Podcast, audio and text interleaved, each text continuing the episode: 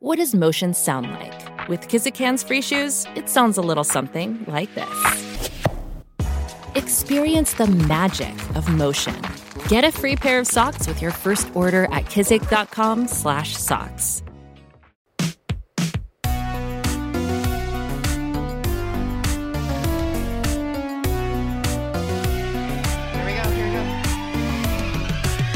Welcome back to, To Let's Get Haunted. with your host Aly and special guest. Special new main host, James DeAngelis. Woo! Welcome back, guys, to episode 80. Now, if you've been with us for a while, you may be thinking, geez, it's an even numbered episode. Doesn't that mean it's Natalia's episode?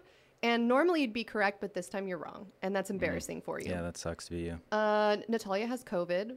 Bummer. Bummer. Bummer. That fucking sucks. Don't worry, guys. She's fine. Um, but we're obviously not going to record in person until she tests negative again. So, Which I don't personally get. I think it'd be fine. right, I think it would be totally fine, especially because I'm on immunosuppressants. Yeah, you know what? yeah. I've been thinking about dying for a Wait, while. now. immunosuppressants, does that suppress your immune system? It does. Yes. That's that doesn't sound like that doesn't sound like a good thing.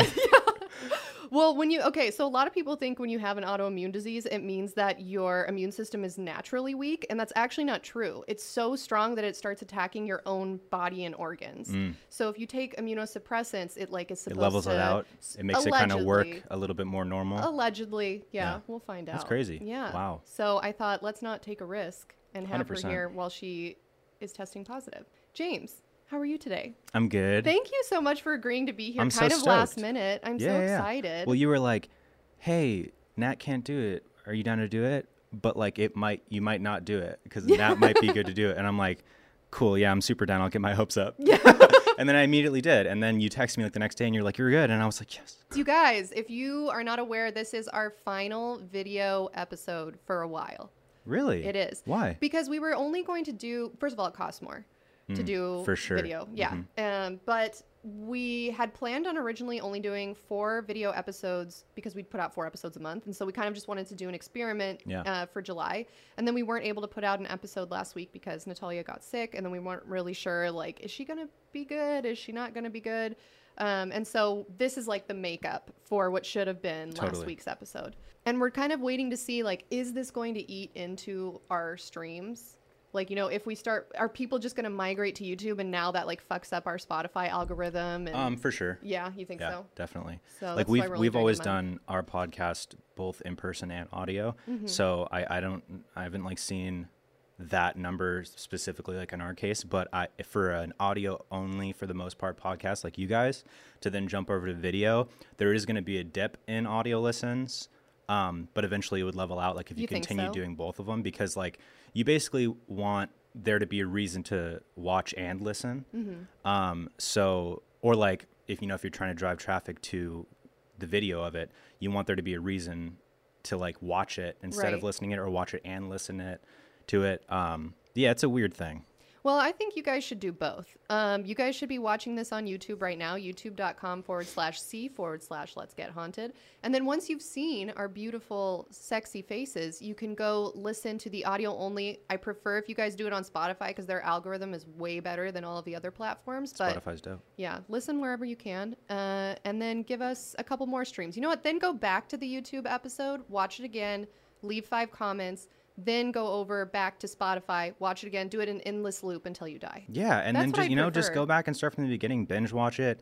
Now you can see all the all the buildup of the storyline. It's kind of like the MCU. You know, they've been planning this for ten years. Right. You just watched Endgame. Now you go back and watch all the other Marvel movies That's and see all the things that they set up. We used to record in really weird locations. Like there was a Any location you guys would have recorded, which is what you do. That's what you got to do. Yeah. We recorded like in Nick's bedroom one time before we even knew him.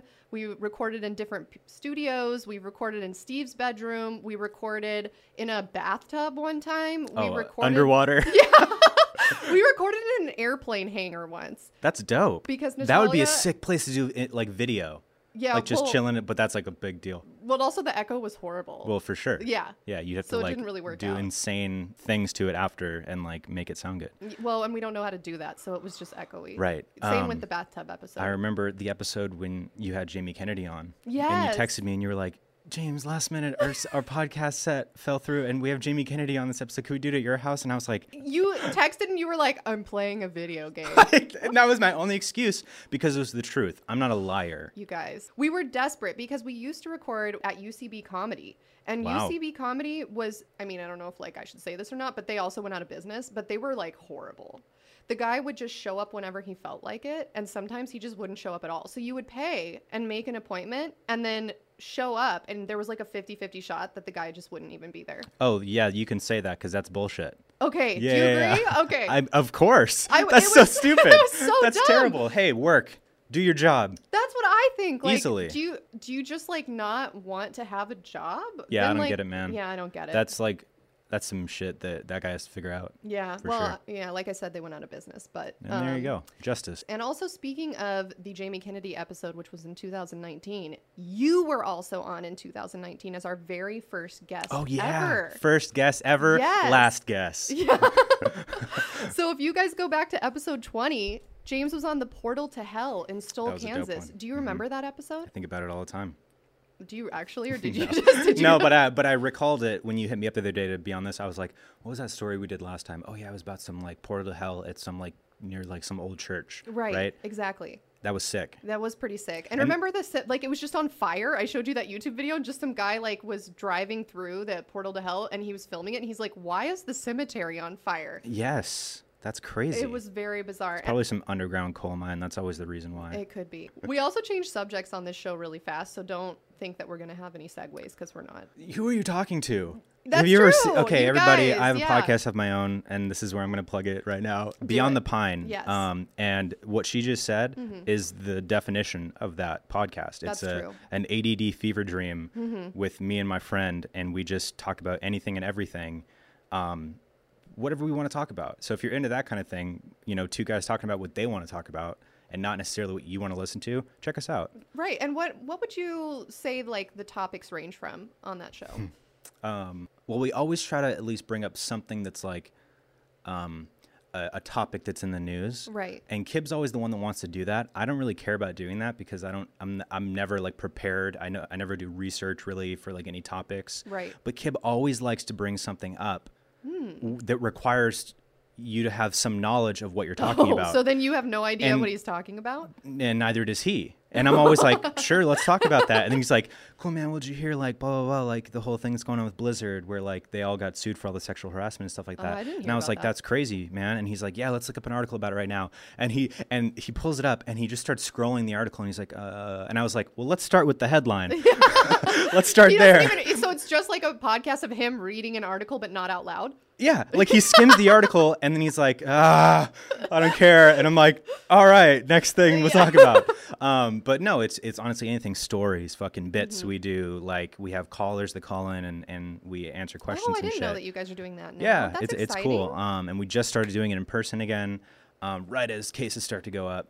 Yeah. Um, but your boy's vaccinated, so I don't feel bad about it. But yeah, it, it's a fun time. It, it's literally just like a fun time of basically, you know, you ever you ever want to hang out with two friends that you're not friends with, but you want to feel like you're friends with? Mm. Yeah. that's Beyond the Pine. That's actually, I think our listeners and viewers, now that we're on YouTube, would really appreciate that because that's kind of what our show is. It's a more structured, definitely yeah, than hundred your percent. show. Oh my God, is it, is it more structured? Any amount of structure is more structured. yeah, that's true. But, you know what? You gotta you find your thing. That's and you right. do it. If everybody just all if all of us just had structured shows, then it would be boring. If Yeah. all of us had unstructured shows, it would be boring. You Yeah. got to find the different niche and and you listen to the different yeah. Mm-hmm. shows for the different reasons. Hey, I want a structured paranormal podcast. Let's get haunted. I want an unstructured, maybe paranormal podcast. Beyond the Pine. That's right. Um, but no, I have mad respect for you guys Oh, with like you. how you the like amount of work that you put into this show, and even back when like it was earlier on, and like when I was the first guest and stuff. Like even then, like you grinded so hard to like do your research, Thanks, come up with your whole story and everything, and then do it. And I was always like, they're killing it because like that's I how you like it. build something respectable. Guys, yeah, that's so no, for sure, Thank and it so proves because you guys are an award-winning podcast. That's now. right. I don't know if you guys can see on the screen right now, but we're gonna pull up. Uh, there it is, an award-winning podcast. And actually, speaking of That's which, just so funny. It's just the most basic text award-winning podcast. this is the epitome of our podcast. Like everything we've ever done has been very bootlegged. Fuck it. Okay, are you ready to get haunted, James? Let's do it. I'm so ready. Okay, I'm to ask you to keep a very open mind for this episode because this is actually going to be somewhat of an interactive episode. Okay. Like I Okay. get to choose the direction we go. Like a pick your own story. Well, in some ways, this podcast is a choose your own adventure because you can choose to have a good time or you can choose to leave us a bad review on mm. iTunes. Mm. But in many ways, it's not a choose your own adventure because I'm forcing you to participate. Cool. Okay. So, James, Yes.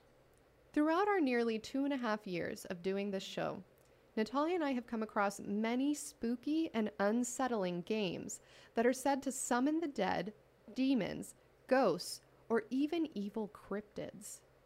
Across all countries, cultures, and languages, there seem to be no shortage of evil ways to invoke a curse or to play a high stakes game of life or death with an unknown entity.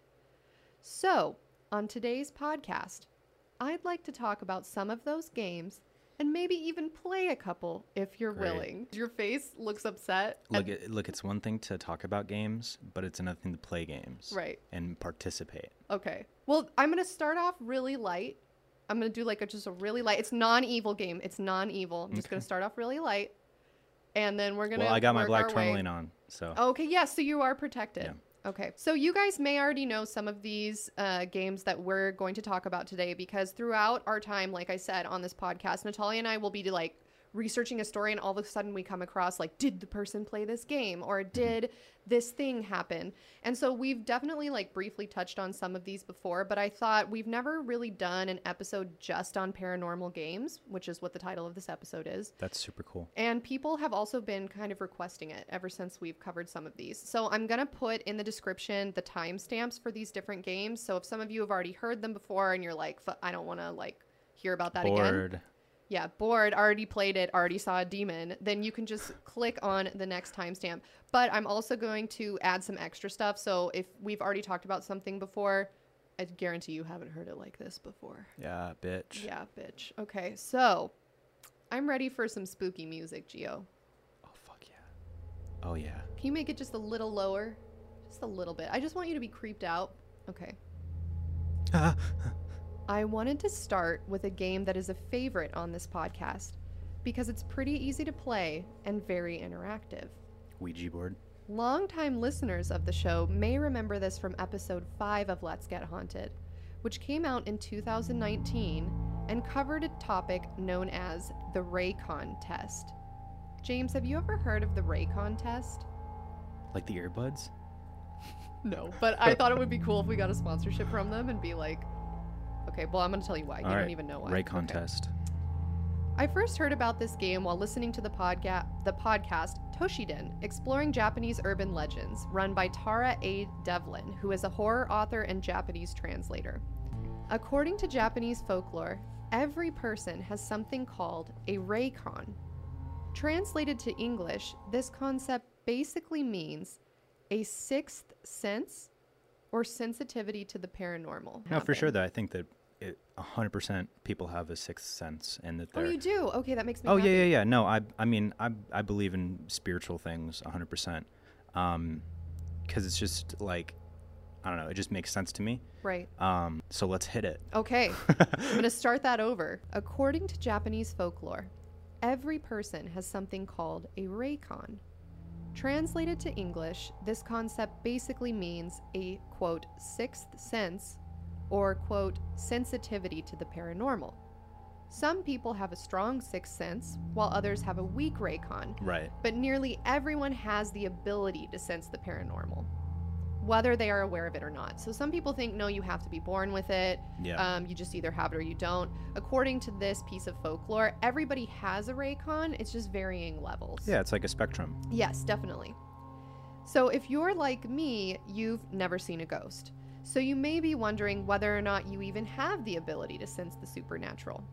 Well, these handy tests will help determine whether or not you can see ghosts. I will now go through a series of scenarios, and if you're listening at home, I'd like you to close your eyes and play along with James. Ready, James? Yes. Test number one. This test involves using your imagination. So I'd like you to close your eyes, clear your mind, and focus. Copy that. I want you to picture your childhood home. Picture it exactly as you remember it. If you had more than one childhood home, pick the one that holds the most significance for you. Maybe you're standing on the street or the sidewalk facing your front door. Look at your front door. Picture the paint color, the doorknob, any windows or plants that might be next to it. As you're looking around, I'd like you to make note of five things that you can see. Look down. Do you see a sidewalk, a dirt road, grass? Maybe you see your shoes or your legs. Are there any rocks? Any plants? What color is your door?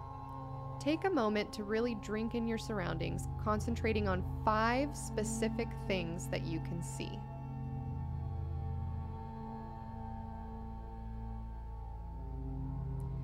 Next, I'd like you to look around and find four things that you can touch. Can you reach down and touch your shoelace? Maybe a flower or a handrail? Do you have a mailbox you can walk up and touch? Take a moment to touch four things outside your house.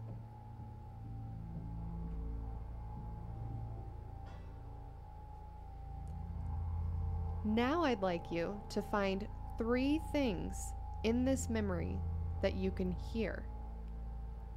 Is your neighbor mowing their lawn? Maybe you hear kids playing down the street, or the crunch of gravel under your feet. Take a moment to focus on three things that you can hear around you.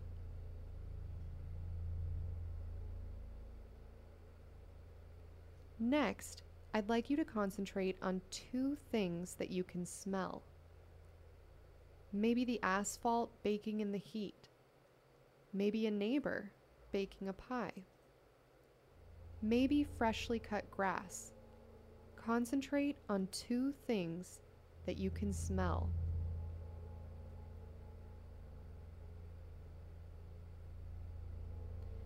And now, lastly, concentrate on one thing that you can taste.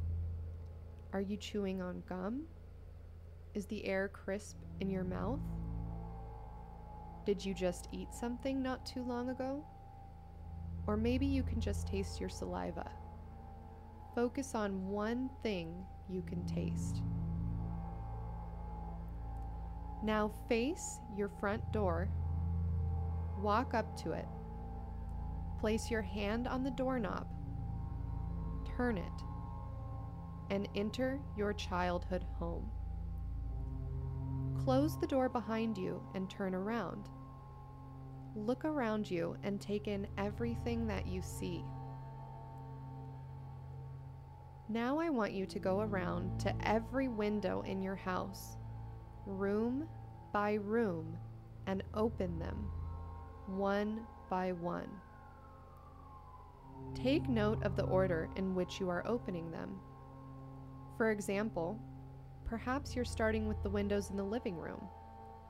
One by one, open all of the windows. Then move into the next room. Perhaps it's the kitchen or a bedroom. And one by one, go through every single room and open all of the windows.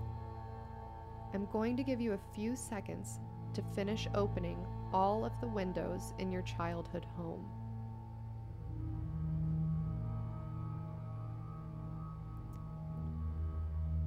Once all of the windows in your childhood home are open, I now want you to close them in the opposite order in which you opened them. Close the windows one by one, but before exiting a room, turn and make sure that you look around the entire room before you leave. Close a window, look around a room, go to the next room. Close that window, look around, and go to the next room. Once all of the windows are closed again, walk up to your front door. Place your hand on the doorknob, open it, walk out onto your front porch. Close the door behind you. Walk out to the street in front of your home and stand facing the front of your home just like you did in the beginning.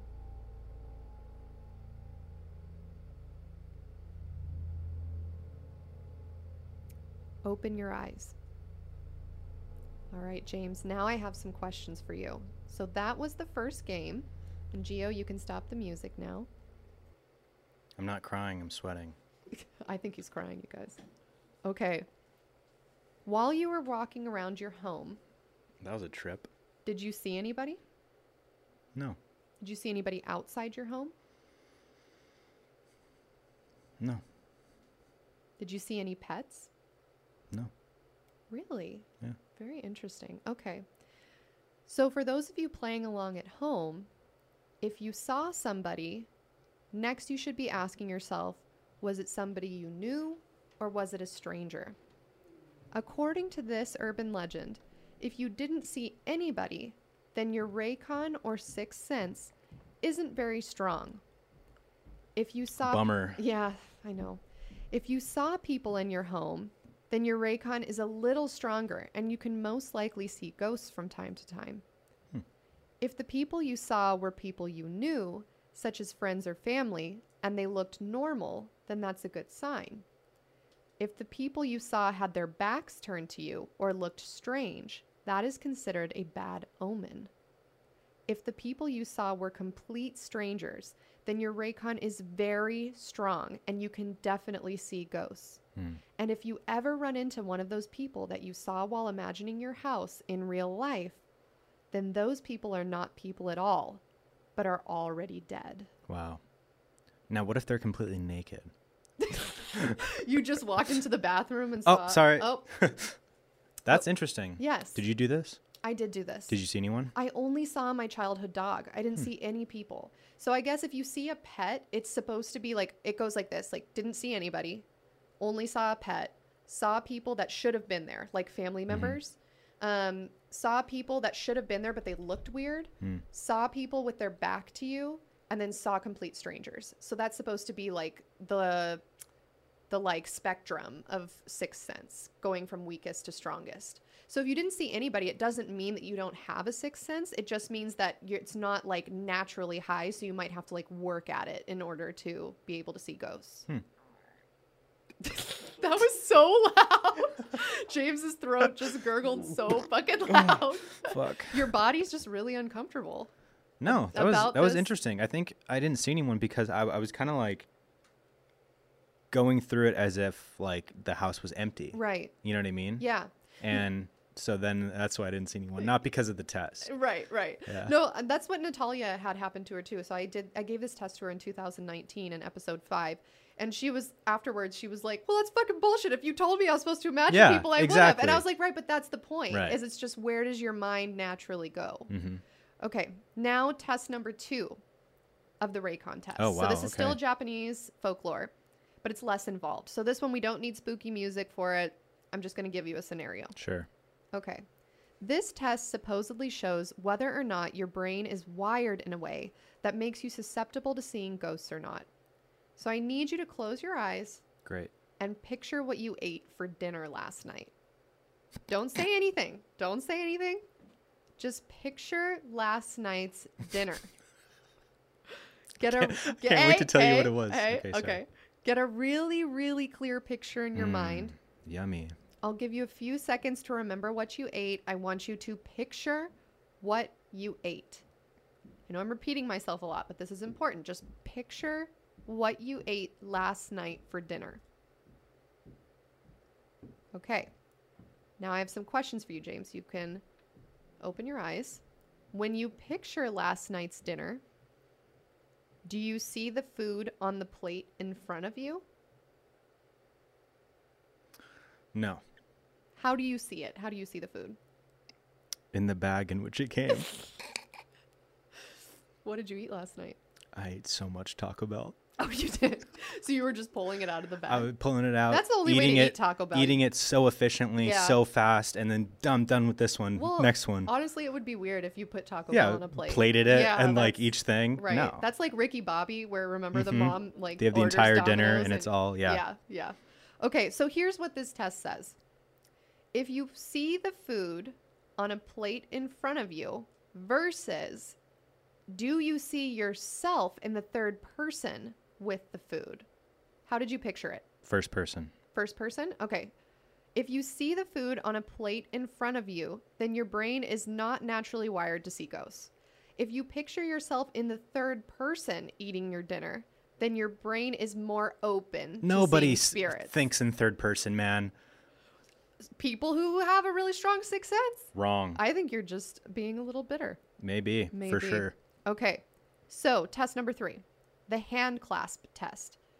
This next I'm one gonna get this one. Is know it. another test to see which side of your brain you use. So without thinking about it, put your hands up like this in front of the mic or behind it. I guess it doesn't really matter. Just like don't hit the mic. Okay? Clasp your hands together as fast as you can. Okay. Oh, interesting. You don't weave your fingers together? You just like hold your hand? I'm do- I'm doing it like a like this. child? Okay. All right, that's what you've chosen. Okay, look Wrong, down. James. You're wrong. Look down at your hands. Which index finger is on top or closest to you? So it's your right hand? right hand. Okay. If the left index, so mine is left. If your left index finger is on top of the right or is closest to you, then that means you use the right side of your brain. People whose right side of the brain, oh, people who use the right side of the brain are thought to be more creative and dreamy, making them more open to seeing spirits. So you're 0 for 3 so far. I'm so upset. I was going to say, how do you feel about I am this? not a logical like uh, left brain person. Is that left brain? Right. Uh, yeah, I think so. I am not a left brain person. I'm not. I'm like an only a right brain person. So that's just wrong. And I did this specifically because I was like, this is how I would normally do it. I'm but then you got nervous. like. Yeah, so that so that maybe you have a higher chance of a Reikan. Okay, well, Well, let's step this up. Let's right. try one of the other games. okay, so now I'm just doing it to like prove it, to prove myself. right, right, just like let's retake them all now, Mhm. and now you're gonna see a fucked up person in the basement of your home, and He's gonna be eating so much Taco Bell. Yeah, exactly. Okay. So I want to just like quickly s- shout out my sources for this game before we move on. So, like I said, Tara A. Devlin's podcast, Toshiden Exploring Japanese Urban Legends, and the website findingjapaneseghosts.com. That sounds dope. Very dope. Very niche. And I'm sure they like- actually get a lot of traffic. What does the website look like? Uh, Does it look old? Yes. it looks sick. like an Angelfire website, you know, where it's like a black background with like white text and it hurts your eyes. Yep. Yeah. Mhm. And there's like flashing things. Oh yeah, there's like Yeah. a bunch of like old like GIFs. a Uh, GeoCities yeah, yeah, or whatever. Yeah, yeah. Okay. So, like I said, we covered these tests in an episode already, and so I thought it would be cool to read off some results from our listeners because people Totally. wrote in emails to us after they took this test. So the first one comes from listener Rachel H, and her email reads as follows: "Quote: When I tried to walk up the stairs to the front door of my house, I was constantly blocked by a woman standing in our front yard, an elderly woman." with liver spots and missing teeth. She had piercing eyes that didn't seem evil or anything, but didn't seem too friendly either. I managed to get to the door, but in every room that I walked into, she was behind me, trying to get me out. In addition to seeing her, I also saw a being with a scribbled out face in the downstairs area, a housewife in the kitchen, and an older man in my bathtub. The old lady was someone I had never seen before in my life, and she only had one mission to get me out. Hmm. I became so overwhelmed with the test that I had to stop, but her face was clear in my mind for the rest of the night as she visited my dreams as well. She didn't try to touch me there, but I would see her face in crowds of otherwise faceless people glaring me down in my dreams. Fuck, dude. So this person has like a very high Reikan because these are people that she'd obviously never seen I call before and they bullshit. looked fucked up. Just because you can't see it, doesn't You mean saw you an have to empty be a hater. house. There wasn't a person in there because why would you think of people in the house when you're imagining your house? Okay, James, are you ready for another one? Sure. Okay, this one comes from a listener. I'm just kidding. This one comes from listener Sophia S. And she writes, Quote, so I've never really believed in the paranormal, but I listen to your podcast because even though I don't believe, I find all the stories really fascinating. During one of your episodes where you walked through the Reikan tests, I decided to follow along for fun. As I was walking through my childhood home, everything looked pretty normal. I was opening windows, looking around the rooms, etc. When I got to my parents' old office, I opened the window and turned around. For some reason, in the corner of the office by the sliding closet door, there was a woman I'd never seen before standing there. She was staring at me, and it didn't seem like she was even breathing. I was so weirded out that I just stayed in the room looking at her. She had the biggest, creepiest smile on her face and was wearing this weird blue parka thing. I tried to make her disappear, but she wouldn't. Finally, I just ended up quickly leaving the room, but when I came back later to shut the windows, she was still in there. The whole thing was so bizarre. I don't usually have a very active imagination. Anyway, about a year after this experience, something crazy happened that made me have to write into you. This was right before the COVID pandemic, and I was walking up to the grocery store and stopped dead in my tracks. There was a woman ringing a bell outside the store with one of those Salvation Army collection buckets that you can drop donations into. She was smiling so big, and immediately I knew it was the woman from my Reikan test. I have no fucking idea who she is, and I have never seen her before or since, but I ran back to my car and went to a different grocery store. Thanks for ruining my life. Hope this bitch never haunts me again. Wow. That's crazy. So, what do you think of these stories, James? I think they're great. You you don't believe these people? No, for sure I do. yeah. Okay. Yeah, of course I do. Um, it's crazy. Yeah. I mean, it's insane. yeah, I think I'm just like kind of bummed. Yeah. well, I felt super bummed too because I only saw my dog, Yeah. and I was like, okay. So that, ex- but again, that explains why, like, I've personally never seen a ghost. Yeah, like I've either. never exactly. So I maybe haven't that's even like just experienced anything paranormal. Yeah. I always thought that it's because like they were scared of me. No. Like ghosts were scared of me. Right. Well, maybe they can sense, like, hey, this dude's Reikan is really fucking low. Yeah, like, let's not even bother. Yeah, He's not going to be able to perceive us. Yeah, this guy can't even perceive us. Right. This guy doesn't even know Nah. that I've been I sitting mean- on his throat all night. That's crazy though. Um, yeah, I mean, I'm not necessarily like I'm not actually bummed about it because I'd rather not have Right. to worry about that. than see, like, a crazy Salvation Army lady Yeah. with a giant smile. But I have had like very intense sleep paralysis experiences. That's right. I remember you Um, saying that. and so that's why I'm always like, there's something to that. Yeah. To like sleep paralysis, or maybe not. Well, actually, it's very convenient that you brought that up. This was not planned, you guys, but it's the perfect segue, whereas normally our shows have no segue. Because the next game I'm going to tell you about, Is sleep paralysis? we're going to induce it right now. so Natalia did an episode on sleep paralysis this year Tight. actually and talking about like the paranormal theories behind it because I think you're right there's kind of maybe something to it like Yeah. that liminal space where mm-hmm. maybe you're more vulnerable to stuff that you can't see while you're awake. yeah. And during that episode she talked about something called the 3 Kings ritual. James, have you ever heard of this ritual? Three Kings ritual? No. Okay. This game rose to popularity in Oh, 2012. we're gonna do it? Well, I don't. It's it's super fucking I'm involved. not. I'm not into rituals, man. We're not. I don't. I don't have all the supplies, so I'm just gonna need you to listen to some spooky Sure. music and imagine it. But first, let me tell you where this game came from. So, where else but Reddit? totally. So Well, this, it's very credible. yeah. Hey, No, it is credible. Like, sure.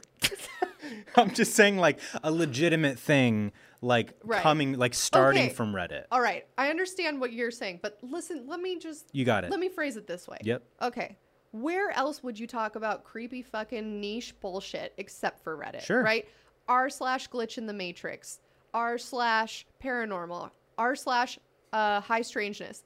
R slash aliens. R slash UFOs. I it's just them like all. I follow them all. And it's just like a very convenient space to go into with people that are already interested in that topic. For sure. And be like, hey, Yeah. has anyone heard of this? I fucking read this in a book or I like I just want you to know. Yeah. Half of this is me fucking with you. I'm so into this shit, and I love all this shit so much.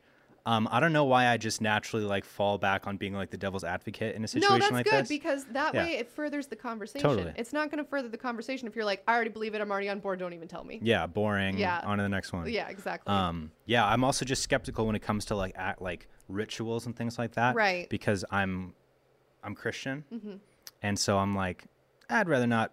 Like, I'm into it all, but I'm not gonna do them. You know what No, I mean? no, I totally I think it's all really interesting and really fucking cool, and like I believe that there's so much spiritual, magical, paranormal, alien. Like I believe in all that shit. right. But I'm also Christian, and and from what I've learned, Don't fuck don't it. do the no, the no, shit. I'm not going to ask you to do this Cool. one. Don't worry, because I didn't even bring the supplies. It's very you fucking take out a, a candle and shit. Ooh, actually- we're not even gonna do it. I promise. Don't worry. Don't worry. Cut I like draw a pentagram in blood. Yeah, no, don't worry. I'm not going to do that. Cool. Okay. So again, this rose to popularity in 2012 when a Reddit user called Fable Forge published a post entitled "Please Don't Try This," where he or she or they talked about Tried it. Yeah, talked about like something that they had read about. Mm-hmm. And then this literally went viral within the first day that it was posted. And then 22 of the 25 top posts, posts on r slash no sleep were fictional things Mm-hmm. about like, oh, here's what happened when I tried this.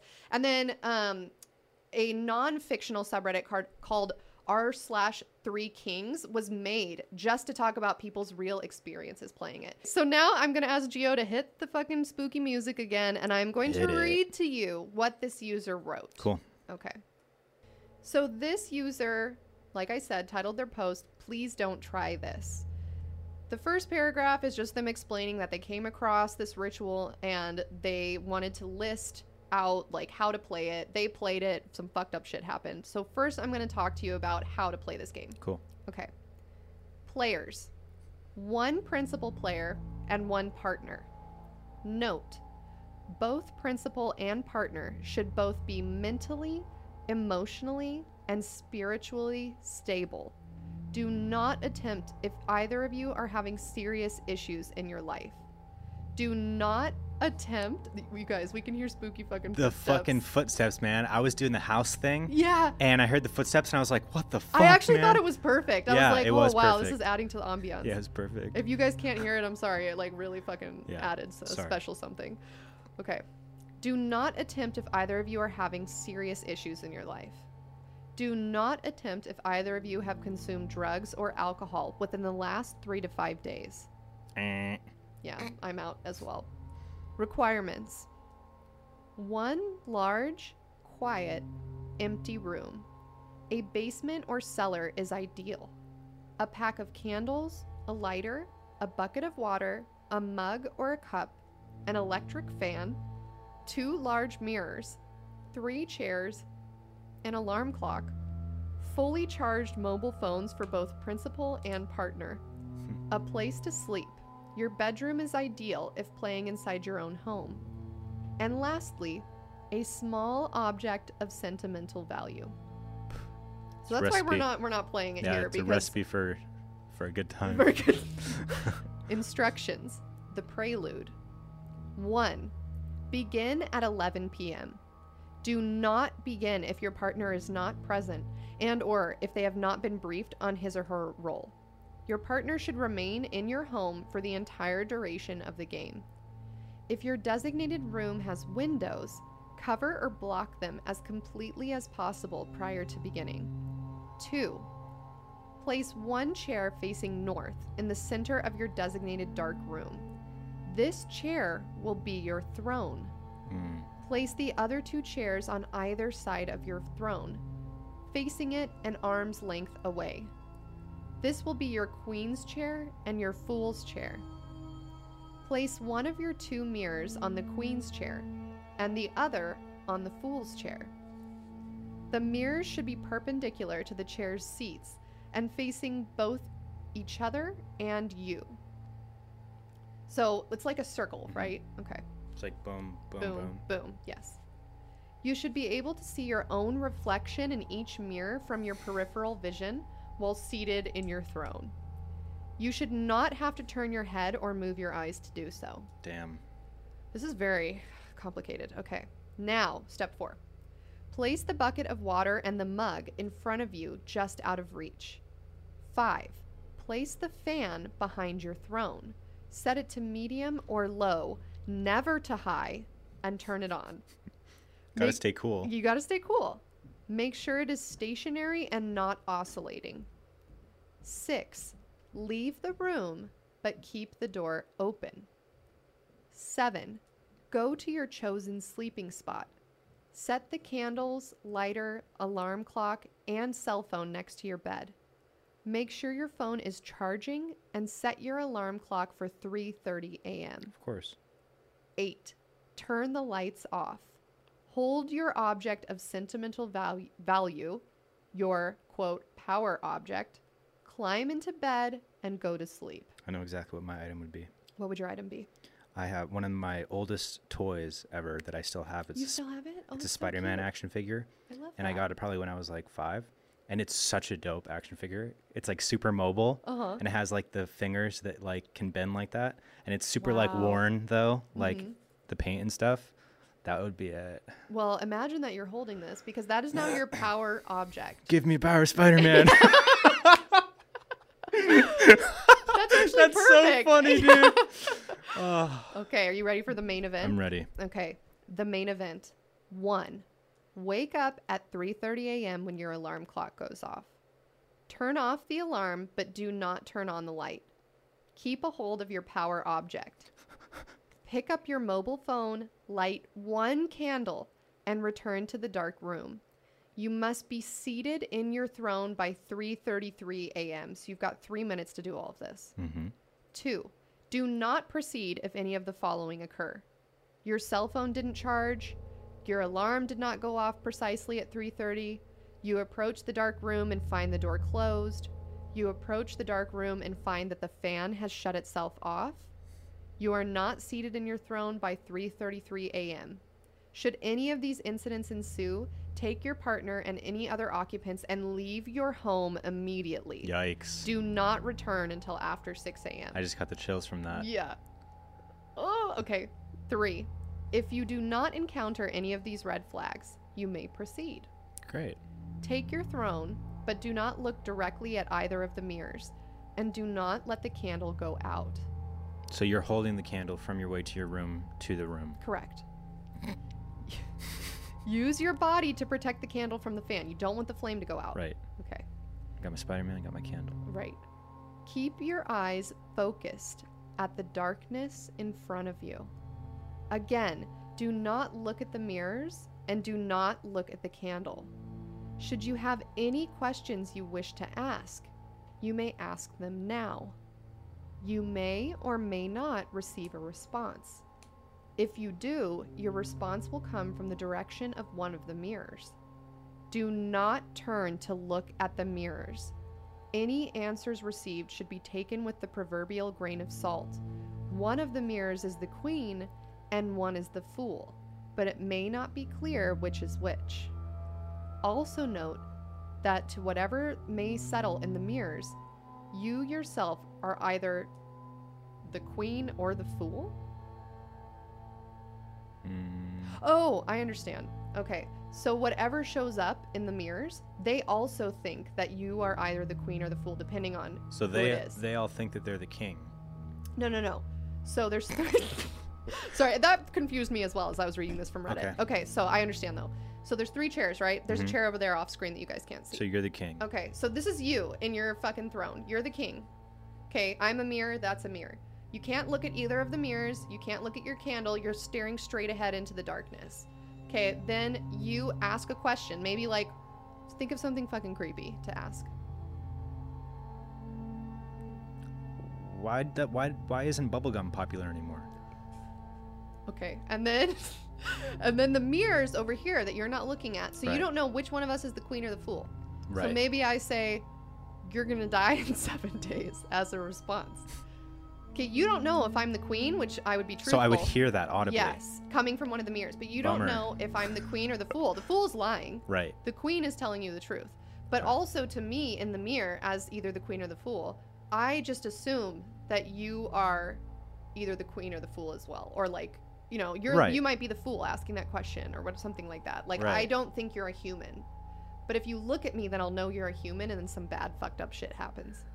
Okay. Okay. So right, so kind of what I was saying is that that person Oh, thinks that they're the king, and the other two are the Oh, queen and I the see fool, what you're and then saying. like that one thinks that they're the king and they think the queen and the fool or whatever type be. of thing. It could be. Honestly. I think we're saying the same thing. yeah. Okay. Five. Remain in your throne until 4:34 a.m. God, that's so long. That's so long to just put up with this, Yeah. dude. Imagine if it's working Like, too. "Ah, I'm so scared. Yeah, and you're just like asking what, like at at a certain point, you think you'd run out of questions too. So you're just like, "How's your day?" Yeah, I know. Or like, fuck, dude, that's heavy. Okay, now the Because especially if it was just consistently working Yes. and it's it's it's happening, and you have to just sit there and experience it for an hour. and you can't move. Yeah. Otherwise, fuck shit happens, and it realizes you're a human, and it fucks you up. What does it do? Does it say? I think it just like ends your life or drags oh. you into the mirror. Uh, Okay, are you ready? yeah. The ending. One. At 4:34 a.m., your partner should call out your name to end the game. Are they in another room? yes. Okay. So they're over there like, what the fuck is going Yeah, on? they just hear all these voices going off and they can't go in. but they can like, if they get scared, they can fuck off, right? Yeah, Like, but then you're fucked. Exactly. But then you're fucked. Yeah. So that's why it says like make sure that your partner's on the same page as Right. you. Right. They have yeah. to be mentally sane. Yes. Okay. Two. Should this fail, so if they call your name Mhm. and for some reason the game doesn't end, they should call on your cell phone. So like maybe you don't hear them because you're like super engrossed in what you're Mhm. doing. So their whole point is to make sure that you don't get so caught up that you don't realize the game has to end at Yeah. 4:34. Okay. So they can call your cell phone. So you have 60 seconds to end it during that minute. Yes. Should this fail, your partner should enter the room and without touching you, use the bucket of water and mug to wake you up so they can throw water on your face because you're in a trance, in a trance like state talking to the queen and the fool. I want to make this a short film. Wouldn't that be kind of Oh. I want to, I'm going to do it. This is so For this is- Halloween. yes. Boom. Oh, such a good idea. Okay. All right. But we're not done yet. Concerning fail safes. If your body is suddenly moved, the fan will blow out the candle, ending the game. So that's why you need that fan that's not oscillating, it's blowing. Because if something goes wrong and like something tries to drag you into the mirror or drag you into another dimension, the idea is that you could then hold the candle out to the side and the fan will just blow it out and then that ends the game. Hmm. Okay. Okay. Should you become So that's your that's your kill switch. Yes. And here's where your power object comes in handy. Your Spider-Man. Go Spider-Man. Just throw it at the mirror. Should you become lost or disoriented, your power object will act as a guide and bring you back. Isn't this your throat? I just have bubbles. Yeah. Dude, that's so sick. Isn't like being sick? dragged through Spider-Man fucking Yeah, swoops Spider-Man in. just lights up me. as like a supreme yeah. lighted oh, being. that's so cool. So cool. Okay, last few things. Do not ignore any of the previously noted red flags prior to seating yourself in the throne. Do not attempt to stay in your home should these red flags appear. And do not attempt if you do not completely and totally trust your partner. And the user ends by saying, Good luck. So you can stop the scary music, Geo. And they and they titled it "Don't Try This." right. That's what always gets me. Yeah. Is like, don't try this, but if you do, this is exactly what you have to do. This- Um, it's like the seven days thing though from the ring, right? It's like Yeah. you don't want the person to watch the videotape, but for you to not die, you've got to make those copies, Yeah. right? So Yeah. maybe it's a similar thing. So that was the thing with the ring Yeah. That you you get other people to watch it, Yeah. and then you don't die. Right. Because it has to come down the line before it gets to you. Yeah. I think. I think you're thinking of It Follows. You're right. Because seven days, totally seven am. days to die, the video game. No, seven days thing in the ring is you're fucked. No matter You what. watch the tape, you're fucked. Yeah. so they didn't make copies. Well, there. I think there was a copy made, but it didn't. Oh, but it had I don't the- know, but I think I'm that combining that It thing is It Follows. Follows It for sure. follows fucked me. It Follows up. is fan fucking tastic. One of the best modern horror movies. out of me. Oh my god. I like could not sleep for that entire night. I love that movie so much. I'm gonna watch it tonight at 3:33 a.m. That's right. So what do you what do you think of this game, James? Are you gonna play I it? I think it's. I'm never gonna play it, but I will make it a short film for sure. when you do, let me know because I want to watch. For sure. Um, that sounds so cool, though. Yeah, I actually did. I did a little bit about me. Um, in in college, I did. We did a short film that was uh, another one of these games that you play, and it was we shot it on like an old like DV cam, like old school, so it looked like a home movie from like the '80s type Right. of thing. Um, and it had to do with like this knocking thing. I forget it. Oh man, it was so cool and it was so fun to make because one of our friends that was in our like group had that lived in this cool old house in San Francisco where I went to college, and so we shot it in like their um, like attic that was also like a loft room type of thing, and it was so sick. I gotta find that. Um, but yeah, so whenever I hear the reason why I love like all this shit is because like I buy it all to an extent. I think that's like a healthy way to look at all this shit. And, Yeah, like, sure. Same thing with like conspiracy theories, like Well, yeah, you don't want to get so bogged down in it that you like Where it, like, affects your reality, Yeah, right. Yeah. Um, no, I definitely. But like agree. you, you know, being aware of it and, and being interested in it, but like keeping a healthy relationship with all this shit, I think is really important. Um, and so when I hear something like this, I'm like, that's that'd be a dope movie. Yeah, like that's how I think about like so much Well, shit. it's fucking scary, right? It's yeah, creepy exactly. Yeah. And I'm thinking about like it was giving me like hereditary vibes too. Did you see Hereditary? yes, I did. Did it fuck you up? Yes. Yeah, it fucked me up, Yeah. dude. Um, I love scary movies, horror films. I love love. That's my favorite. yeah, and genre. Hereditary's fucking heavy. Yes. Because of all the family shit. Yes. And that's the shit that fucks me up. well, that's what makes it so scary. Is there's like a little grain of like real life horror, like Yeah. not necessarily like a ghost situation, but just like something that you're like that hits a little too close oh, to home. for sure. Yeah. Okay, so since it's getting fucking hot in here, I, I have two more games left. I was gonna read you that guy's experience playing the game, but we'll come back to that if we have enough time. Sure. I want to make sure we get through these next games.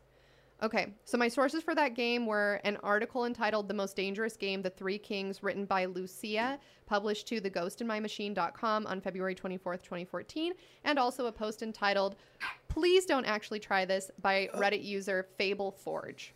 God, that hurt my shoulder. Yeah, I heard you. Like, you know, How did that hurt my shoulder? you're not supposed to stifle a sneeze. I know. It's I supposed only to be did really it. bad. I know. Oh, you did it for me. I did it for you. Oh, thank you. Because you're immunocompromised. Thank you. Um, but Thank you for dude, thinking of me. I like dislocated my shoulder. oh, fuck. You're gonna be so uncomfortable now here. I always do. I, look, I always tell Lauren because she always does that. She always stifles her sneeze, and I'm like, It's so bad I'm for like, you. Lauren, let it out. Yeah, you have it's to. really bad for you. Um, so that's that's that's on me. Okay. Well, you, I'm glad you didn't die. of Am a I allowed brain to smoke in here? Uh, yeah. I d- Vape? I, don't see why you wouldn't be able to. Geo? Geo, is that fine? It's a vape. Yeah. Okay. All right, James. Game number three. Have you ever heard of the elevator game? No. I think you may have. You just might not remember. So, some of our listeners may remember that Natalia and I discussed the elevator game all the way back in 2019 on the second episode ever of Let's Get Haunted. The elevator game is said to have originated in Korea, but it wasn't widely known in the United States until the death of Elisa Lam in February of 2013. So, do you remember? Very familiar with that story. Okay, so you remember watching that elevator footage of her, right? Where she like appears to be talking to watched someone. the Cecil Hotel Okay, documentary. I didn't watch that. You should. It's really good. Okay. um, but so many people, this like gained popularity because many people speculate that the strange elevator footage of Elisa that would later go viral shows her playing the elevator game. I can debunk this for you. Hey, I'm not saying that's what she was doing. I'm saying that's what made this go viral, this game, okay? Further, many people speculated at the time that the reason why she died is because she played the elevator game wrong. Now I think we all realize like she had um, some underlying mental illness. Yeah, she was Um, she was in a state of psychosis, and she had also taken a, a hallucinogenic drug, unbeknownst to her. Oh, I didn't I Um, didn't realize that. yeah. Yeah. It's really sad. It's well, yeah, it's horribly sad. Um, and I think even in that episode we talked about okay, here's what people think the paranormal side is, but like also we need to be very sensitive and acknowledge the mental sure. Mm-hmm. health aspect of the story. It's not just something to be like it's really easy to like sensationalize stories that you don't have all the details, and you. I mean, that's what happens with like probably ninety percent of stories that are like unexplained. Exactly. Yeah, I definitely agree. Um, and also in that episode, Natalia said something really smart where she was like, Do we just naturally want to go to the paranormal explanation because that's more comfortable for us than acknowledging that like people need help and there are problems Mm-hmm. that like need to be acknowledged and studied and That's very true. it's very true. Yeah. So I'm not mentioning Elisa Lam because I'm like she played the elevator game and like fuck shit happened. I'm mentioning it because this is why the elevator game rose to popularity in the United Gotcha. States. Okay? Copy that. Requirements to play the game. Geo, hit that music. One, you must find a building at least 10 stories high with an elevator. Two, you must play the game alone. Ensure that no other living person joins you in the elevator throughout this process. Well, I'll bring my Spider-Man with me. Otherwise, you must start over. Uh, So it's not a bad idea. It's your Never know when you might need. Spider-Man. Yeah, yeah, get you back. It's a good person to get you back for sure. So this game is split out, is split up, excuse me, into two different sections. The first is called Venturing Out. The second is called How to Return. Hmm. So let's begin with venturing out. 1. Enter your chosen building and get into the elevator on the first floor alone. Do not proceed if anyone else is in the elevator with you. 2. Press the button for the fourth floor. 3. When the elevator reaches the fourth floor, do not get out. Instead, remain in the elevator and press the button for the second floor. 4. When you reach the second floor, remain in the elevator and press the button for the sixth floor. You following along so far? Okay. 5. When you reach the sixth floor, remain in the elevator and press the button for the second floor again. 6. When you reach the second floor, remain in the elevator and press the button for the 10th floor. 7. When you reach the 10th floor, remain in the elevator and press the button for the 5th floor. 8. When you reach the 5th floor, a young woman may enter the elevator. Do not look at her. Do not speak to her.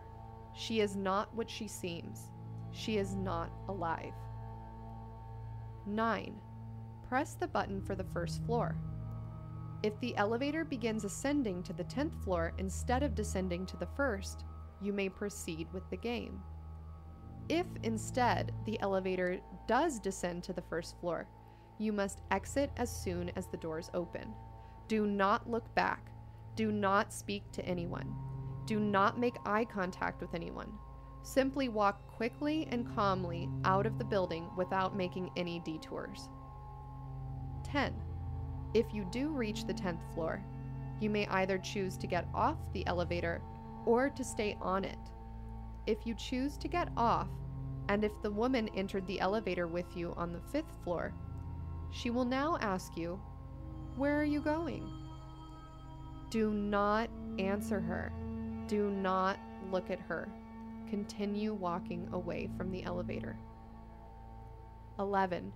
If you chose to get off the elevator, the doors will now close behind you, and the elevator and the woman will disappear. Congratulations, you have made it to the other world. You will know for certain that you are in the other world by one indication and one indication only.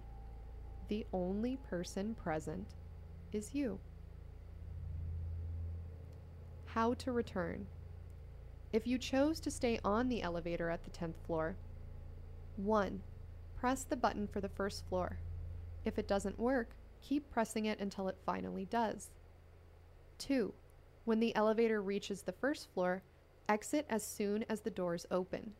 Do not look back, do not speak. If you chose to exit the elevator at the 10th floor and make it to the other world, follow these steps. 1. You must use the same elevator to return as the one in which you arrived. 2. When you enter the elevator, press the buttons in the same order as you did in steps 2 through 8 of venturing out. 3. When you reach the fifth floor, press the button for the first floor. The elevator will again begin to ascend to the 10th floor. Press any other button to cancel the ascension. You must press the button you use to cancel the ascension before you reach the 10th floor, or else you will be stuck. 4. After you reach the first floor, check your surroundings carefully. If anything seems off, even the smallest detail, do not exit the elevator. If you detect something wrong, repeat step 2 until your surroundings look as they should. Once you are confident that you have returned to your own world, you may safely exit the elevator. Additional notes Should you reach the other world, the floor onto which you will emerge will look almost identical to the one from your own world, save for two things. All the lights will be off, and the only thing you'll be able to see from the windows is a red, glowing cross in the distance. Some say that electronic devices don't work in the other world. Others say that they do, but you should plan on them not working. Getting back to your own world may be more difficult than it seems. You may become disoriented and forget which elevator you used to arrive. The elevator may seem to get further and further away as you walk towards it. Be vigilant and keep your wits about you. If at any point during the ritual you faint, pass out, or otherwise lose consciousness, you will likely wake up in your own home. However, be sure to carefully examine your surroundings. The home to which you have returned may not be the one you left when you first set out to attempt this ritual. Concerning the woman on the fifth floor, do not speak to her. Do not look at her. If you do, she may decide to keep you for her own. Tight. And that is the elevator game, James. Geo, you can stop the music.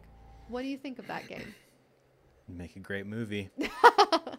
um, that's super cool. I'm very curious about the other world. Mm-hmm. So, are you able to freely explore this place So safely?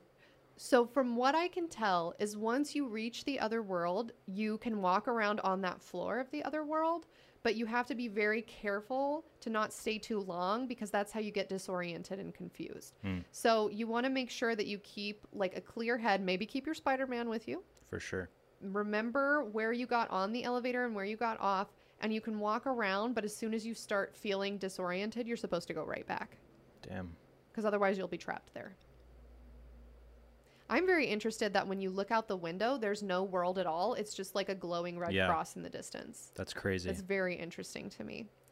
So when I first heard about this game, I don't know, you still have questions, but I had a question, and that question was, who the fuck is the woman on the fifth floor? yeah, truly. Like, why is she there? What is her purpose? so she like the um the um person that kind of like facilitates you to the other world. So it seems like she's actually trying to get you to stay in the other world. Yeah. So I mm-hmm. think you're right. She's probably facilitating you getting there and is trying to make it so you can't leave. So going back to the to the point where where you what, what was it like you you get back to the 10th floor and then you choose to leave and then she says where are you going? Yes. So you're so the tenth floor. Once you like, it's a ritual, right? So you push all these buttons, you go to all these floors, and then you push. After that's all done, you push the button for the first floor. But you've pushed in such a way that now the ritual is complete. So rather than going to the first floor, you start going up to the tenth, which is where the other world is. Once you step off into the other world, she says, "Where are you going?" And if you respond to her, she's supposed to like come for you and like, Mm. I mean, do something with you, keep you there. Because it Can says you beat keep the you shit out your of own. ghosts? You know, this Like is in a situation like that, like sure you're scared, but like, at the end of the day, I'm gonna I'm gonna I'm gonna fight. I'm gonna beat the shit out of her. for my right to party. Yeah. Like would that have any effect? um, I don't think so because Yeah, I that's think such a bummer. I know. I think the main thing about ghosts. I'd be like, bet you didn't think this was gonna happen. although there are some scary movies where people just start fucking up, like the ghost that's coming. yeah, I feel like you you would initially think like, oh, I can't do anything. I have to run. right. But what if you like try? Although that is a good point, James, because on this show we have talked about before. I mean, not in super in depth, but like there are some ghosts that seem to have like almost omniscient power, Mm-hmm. and then others that are just like, like if you leave the room, they can't get you. Right, You know what I mean? Like they're the confined. Yeah. Yeah. Or like confined to an object, for Mhm. example. So as long as you don't have the object, you're supposed to be fine. Right. So yeah, I think that's a good question. Maybe this woman is confined to the elevator because she doesn't get off with you. Mhm. So she's confined to Unless the fifth you floor. interact with her. Right. Mm. That's true. Loser. Get a better ghost. Yeah. Okay, so uh, I had this question about who the fuck is this woman on the fifth floor, and I did find um, somebody who wrote an anonymous article titled "I played the elevator game and I did it wrong." The woman followed me back. So it doesn't say who the woman is, but it's this story, um, and it's Right, really because you wouldn't know what they look like or anything because you're not supposed to look at them exactly or anything. Yeah, you're not. Well, so this person, it's a really long article, but I'm just going to read, I'm going to see if I can just read parts of it because I want to get to the last game. Um, so this person basically t- is, so it's a woman. Mhm. She says um, that her and her boyfriend are like mildly interested in the paranormal, but neither of them really believe. And during the time of Elisa Lam, this went viral, and they were both like, wow, that's like a really interesting thing. Like, probably not real, probably bullshit, but that's interesting Right. and they end up kind of like going back and forth and like teasing each other and making a bet and the boyfriend's like okay i don't think that you'll actually do it like if you're a skeptic. Like Mm, you that's a say it's toxic bullshit." relationship. Yeah. and he's like, I don't think that you'll. I don't think you'd do it. I think Yeah. you believe more than you're letting on. And so it g- goes into this thing where she's like, okay, fuck you. I'm gonna do it. Mm-hmm. So she goes to a website, reads all those rules that I just talked about, writes them down, and she decides that she's going to find a building. So she finds a building that has over 10 floors because you need to just make sure it has minimum of 10 and she decides to go in and play this game. So she's playing the game and she makes it through the first 6 steps without any incident. Then step 7 says to press the button for the 5th floor. So that's the point where I'm going to start reading her Cool. experience. Step 7 says to press the button for the 5th floor. I did so. According to the game, it's at this point that a woman may get on the elevator with you, and it's supposed to be important that you mind your business and not interact with or look at her at all. Since nothing freaky had happened up until this point, I was thinking the rest of my trip would be a breeze. I pressed the button for the fifth floor. The elevator went down, it stopped, and the doors opened. There was a woman waiting there. The problem is that I never had an opportunity to not look at her because I was looking at the lights above the doors telling me which floor I was on, and it s- startled me when the elevator suddenly stopped. By then, I was already looking at the door and she was getting on. Ah, well, you fucked yourself. Yeah, exactly. And she says, This was so stupid of me. It's mm-hmm. so obvious that I should have been facing the corner where the Easily. elevator buttons are, not staring at the lights telling me which floor I was on the whole time. I immediately thought, okay, no biggie, this is bullshit anyways. But I have to tell you, I was extremely nervous. And as I hit the button for the first floor and the elevator started moving again, I made sure to look down at the floor. That's when she started talking to me. She was a tiny thing. I'd seen her as she got on. She was pretty. Her hair was a light blonde and she had striking green eyes and freckles. She started talking about how there'd just been an accident on the fifth floor and asked if I would go back with her to help. This was totally nonsensical. Are you fucking kidding me, dude? Yeah. That's when I start throwing hands. Yeah, yeah, you just start punching, Mm-hmm. beating the shit out of her. Please help me. There's an accident. Shut, the, fuck up. dude, nah. no. This was totally nonsensical. She'd just gotten on the elevator in the hopes that someone might be there and go help? Nope. Question mark. I didn't speak. It was I'm chilling too right now. weird. No way I was going to speak to her. She said it again, and this time it sounded like she was getting angry. Again, I ignored her. The third time was very different. She said, Hey, you fucking cunt, bitch. I'm talking to you, you fucking cunt. yeah, just immediately break her neck. Done. Game over. Holy shit, I can't tell you how scared I was. The hair on my arms was standing up and I got that dizzy confused feeling whenever someone whenever something seems really and truly dangerous and you get that first hit of adrenaline. I'm sure I'd moved completely into the corner of the elevator at this point.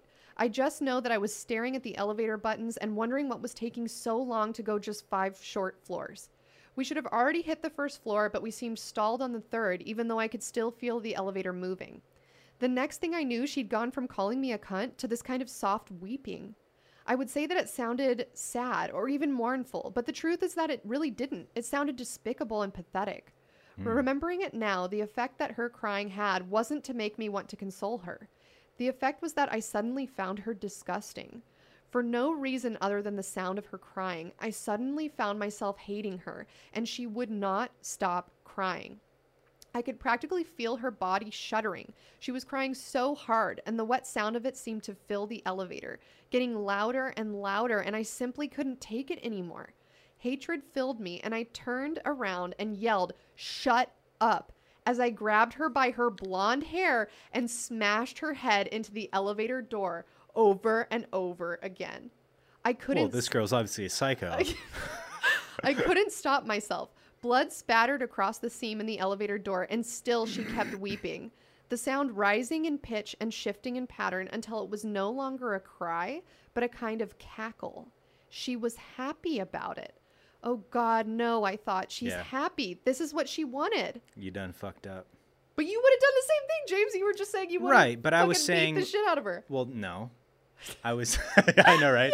yeah, No, but I was saying that like once I knew that I was fucked, then the game would change. But I Oh, would got you. know what I mean? You'd play but along I would play first. along and I would avoid her and then if if anything had happened, well, like I guess in the same situation, Yeah. like she knew that she fucked up, so she's already wrong. She's already Fucked fucked. up. Yeah. then sure, I would do the same thing. Okay, all right. And like that, I realized that I had not only looked at her when she came through the elevator door, but I had acknowledged her. And worse than that, I had touched her, grabbed her hair, and struck her. I'd given her exactly what she wanted and all the things in the rules that you're not supposed to do. And then, ding, went the elevator door. We had arrived on floor one. Turning, the woman's face was no longer that of a pretty young girl, but was contorted in a face of pure pleasure, as if she had been relieved of a burden long carried, and she stepped off the elevator and into the lobby, blocking my exit. The door slammed closed, and the elevator began its rapid ascent. I pressed every button on the elevator's console trying to stop it, but nothing responded. The buttons were dead. Faster and faster the elevator ascended until, with a loud creak and squeaking of the cables, it came to a complete stop. The floor indicator light read 10. The doors opened and nothing. There was nothing. It was just the 10th floor of the building. On the right and left were offices with glass doors and windows. Inside, I could see people answering phone calls or appearing to be in meetings, just your basic stuff. I hit the elevator button for the first floor, and the elevator moved smoothly downward. At the lobby, I stepped out and walked quickly out of the building and onto the street. I didn't know what the hell I had just experienced, but I knew I didn't want any part of it. This is the part I really need you to listen to. This is the part that matters. The next morning, after going to sleep in my own bed, I opened my eyes and I was standing in the middle of an office building, fully dressed. The light was dim, and as I peered out the windows, I saw what I can only describe as a dead city.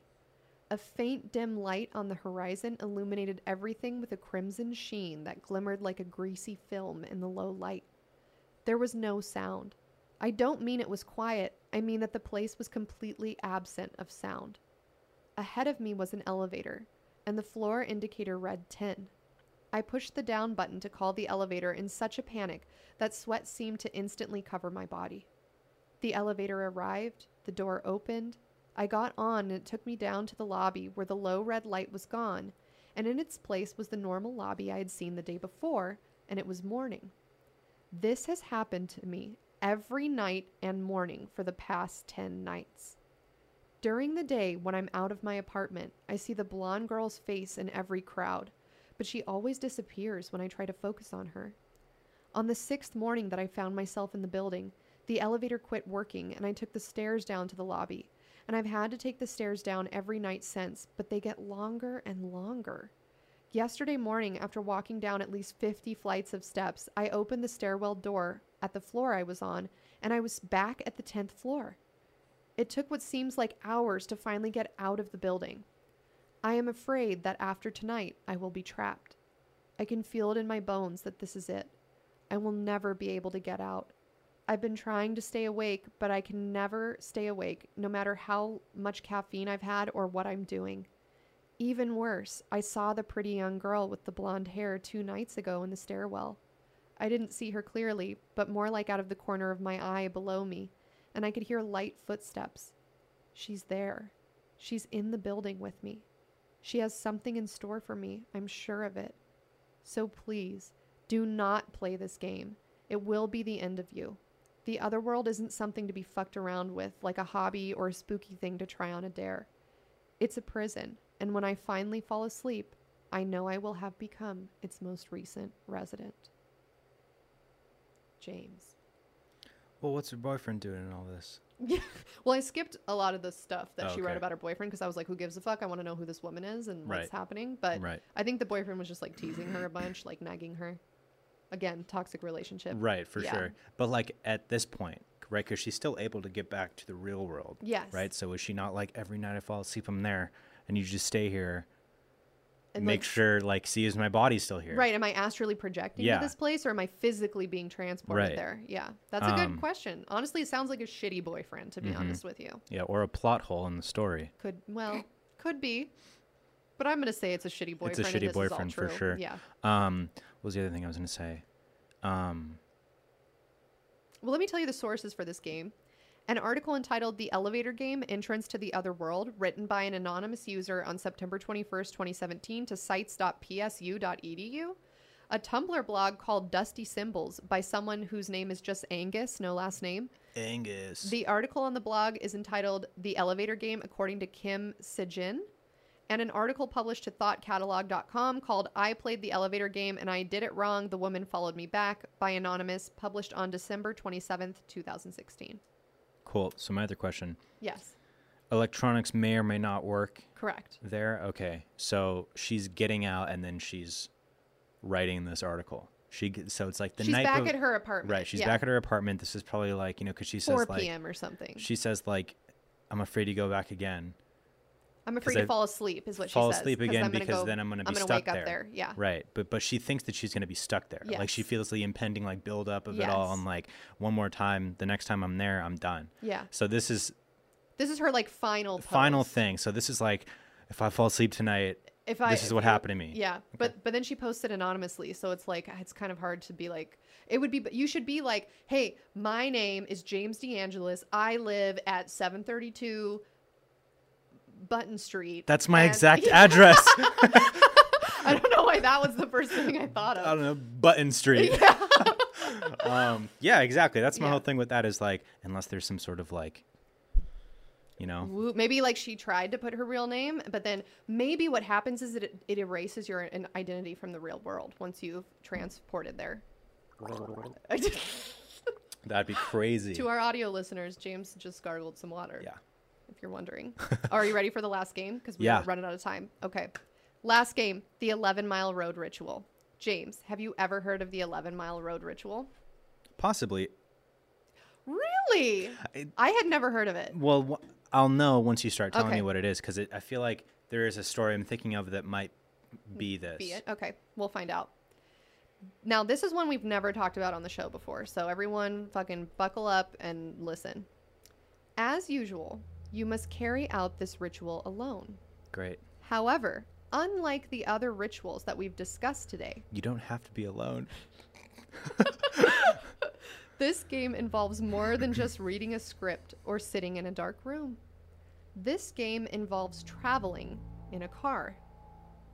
Rules Do you have something you desire more than anything in the world? Perhaps you desperately want to be wealthy, popular, beautiful, or loved by someone. As humans, we all desire something in this life.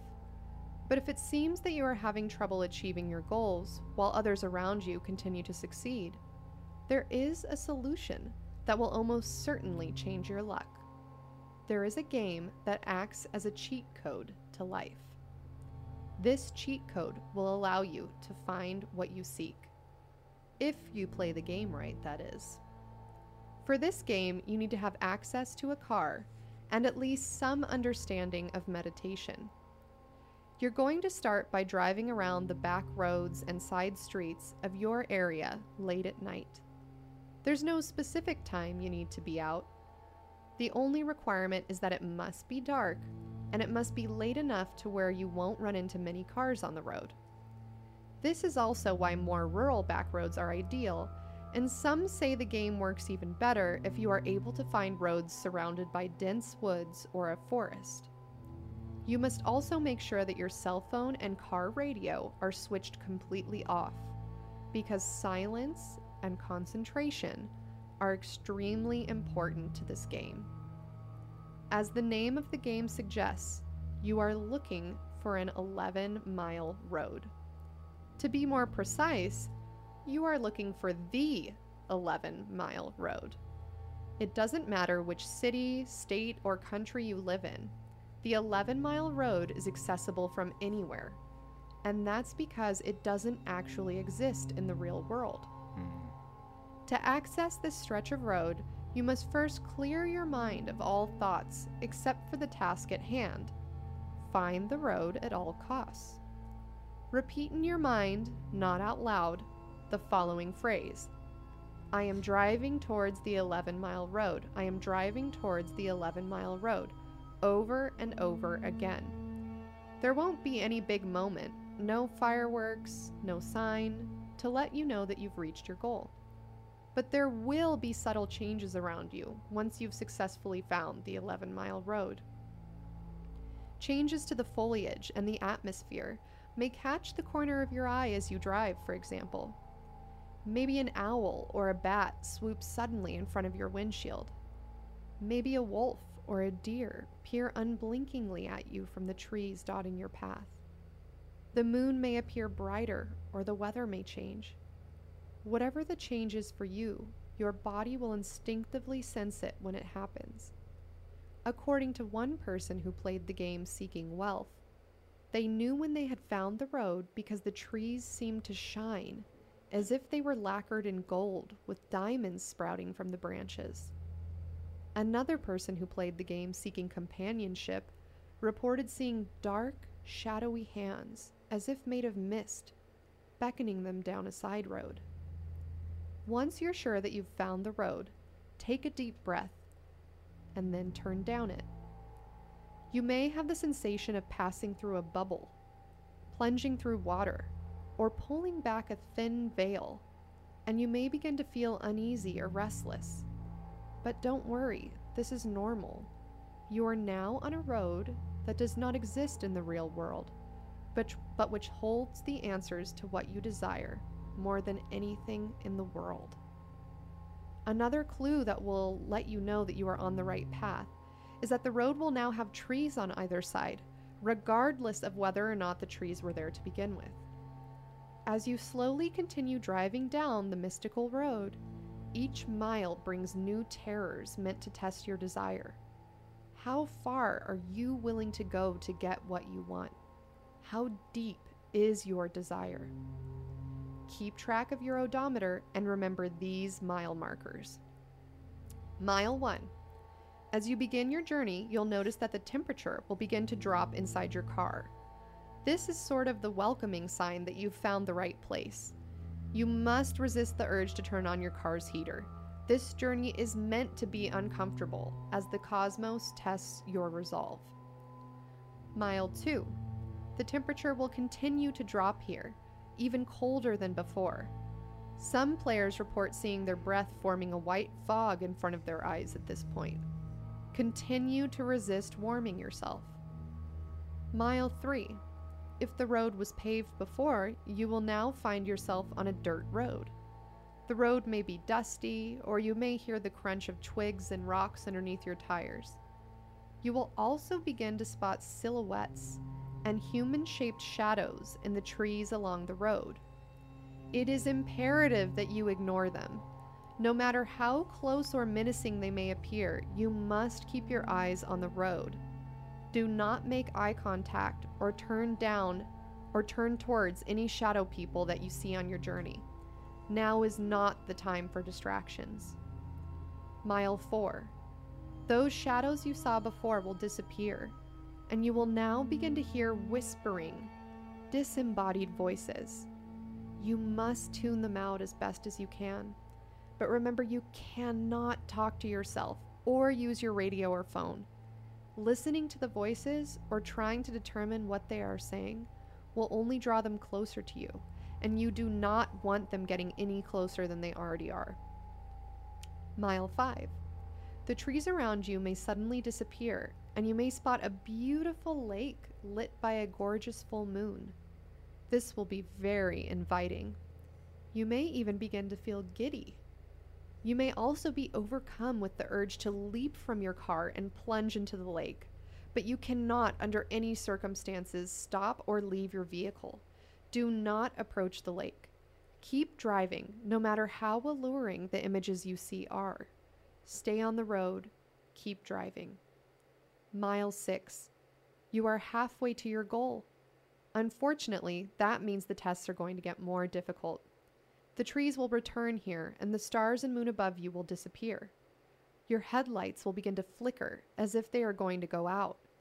Your radio will either turn itself on, or sound will come from it despite it being off. A voice will speak to you from it about your greatest fears, underlining the danger you're in. It may fill your car as the radio blares, or it may fill your head, echoing throughout your brain. It will be almost unbearable. Your worst memories will come flooding back to you. If the radio has switched itself on, you won't be able to turn it off, so don't even try. Ignore it. Keep your eyes on the road. It will begin to twist and turn more, and you don't want to have an accident. Mile 7. The disembodied voices will return, but they won't be whispering anymore. Now you'll hear distant screams coming closer by the moment. One of those voices may sound like it is right in your ear, like it is speaking to you from the back seat of your car. Do not turn around to look for the voice. If you do, you may see a grotesque figure sitting in your back seat, smiling a sickening, impossibly large smile that only something with an unhinged jaw could do, like a snake. You won't like what happens to you then. Do not take your eyes off the road. Concentrate on your drive even as you feel the figure's hot breath screaming in your ear. Mile 8. At the eighth mile, the road is going to become even more treacherous with sharp turns, and your distractions will double.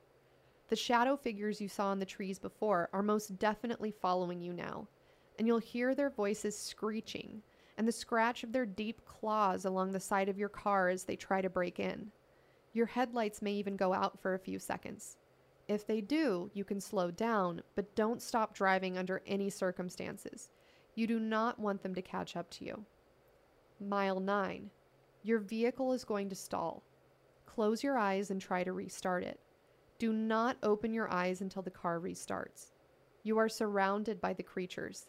They will fall back when the car starts again, but until they do, they are going to try everything they can to distract you.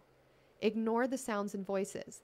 They may try to trick you by imitating the sound of a crying baby or a wounded pet. You may hear a sobbing woman begging for her life. These are tricks.